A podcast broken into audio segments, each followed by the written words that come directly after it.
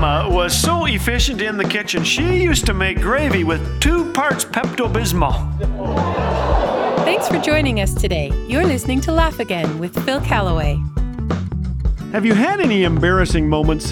Falling off a stage while speaking was one of those for me. Forgetting a punchline on TV while my words were being translated into a dozen languages it registers right up there.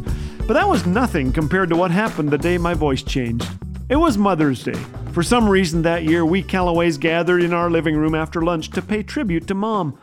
A few cousins showed up, often at mealtime. I, I think they were cousins, so they joined us.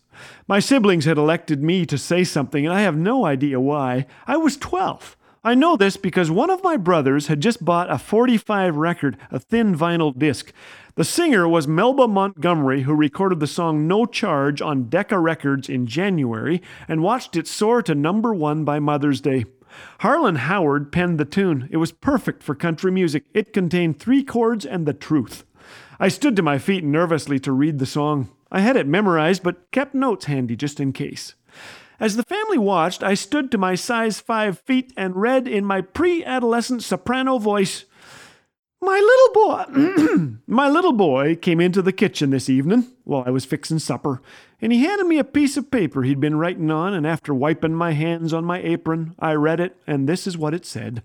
For mowing the yard, five dollars, and for making my own bed this week, one dollar and for going to the store, 50 cents, and playing with little sister while you went to the store, 25 cents, taking out the trash, $1, getting a good report card, $5, and for raking the yard, $2. Total owed $14.75. Well, I looked at him standing there expectantly, and a thousand memories flashed through my mind. So I picked up the pen, turning the paper over. This is what I wrote. For the nine months I carried you, growing inside me, no charge. For the nights I've sat up with you, doctored you, prayed for you, no charge. For the toys, food, and clothes, and for wiping your nose, there's no charge. When you add it all up, the full cost of my love is no charge. Well, the song wasn't over, but that's as far as I got before my throat did funny things.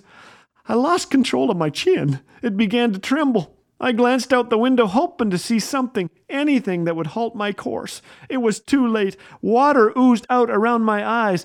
Then the dam burst. Tears spilled down my face. A blubbery sound formed deep in my throat.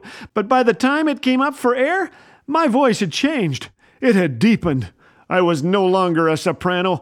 I was a tenor. I had become a man. And though humiliated beyond words, suddenly it didn't matter. This was about my mama. I stepped toward her, put my notes aside, and told how that boy reads his mama's words, gets big old tears in his eyes, looks up at her, and says, Mama, I sure do love you. Then he takes the pen and writes, Paid in full. The tears came faster for me now. I didn't care. I finished with a flourish.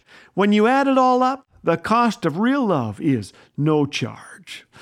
Harlan Howard later said, I've had guys tell me they almost wrecked their truck when they heard that song because it made them cry. I guess I wasn't alone after all. You know, there's a boy inside every man that loves his mama. Mom is gone now, but rarely a day goes by without me thanking God for her life, for modeling the sacrificial love of our Savior, of Jesus. God bless you, Mom. You are absolutely priceless. Happy Mother's Day. And for this, there's no charge. This month, a special Mother's Day episode will air on Laugh Again. There is no calling so noble and influential as that of a mother. They are advisors, counselors, and coaches who spend thousands of hours loving, caring, and praying for their kids. Let's celebrate all that they do this Mother's Day and every day. Listen to this special episode right here on this station or online at laughagain.us. Laugh Again, truth bringing laughter to life.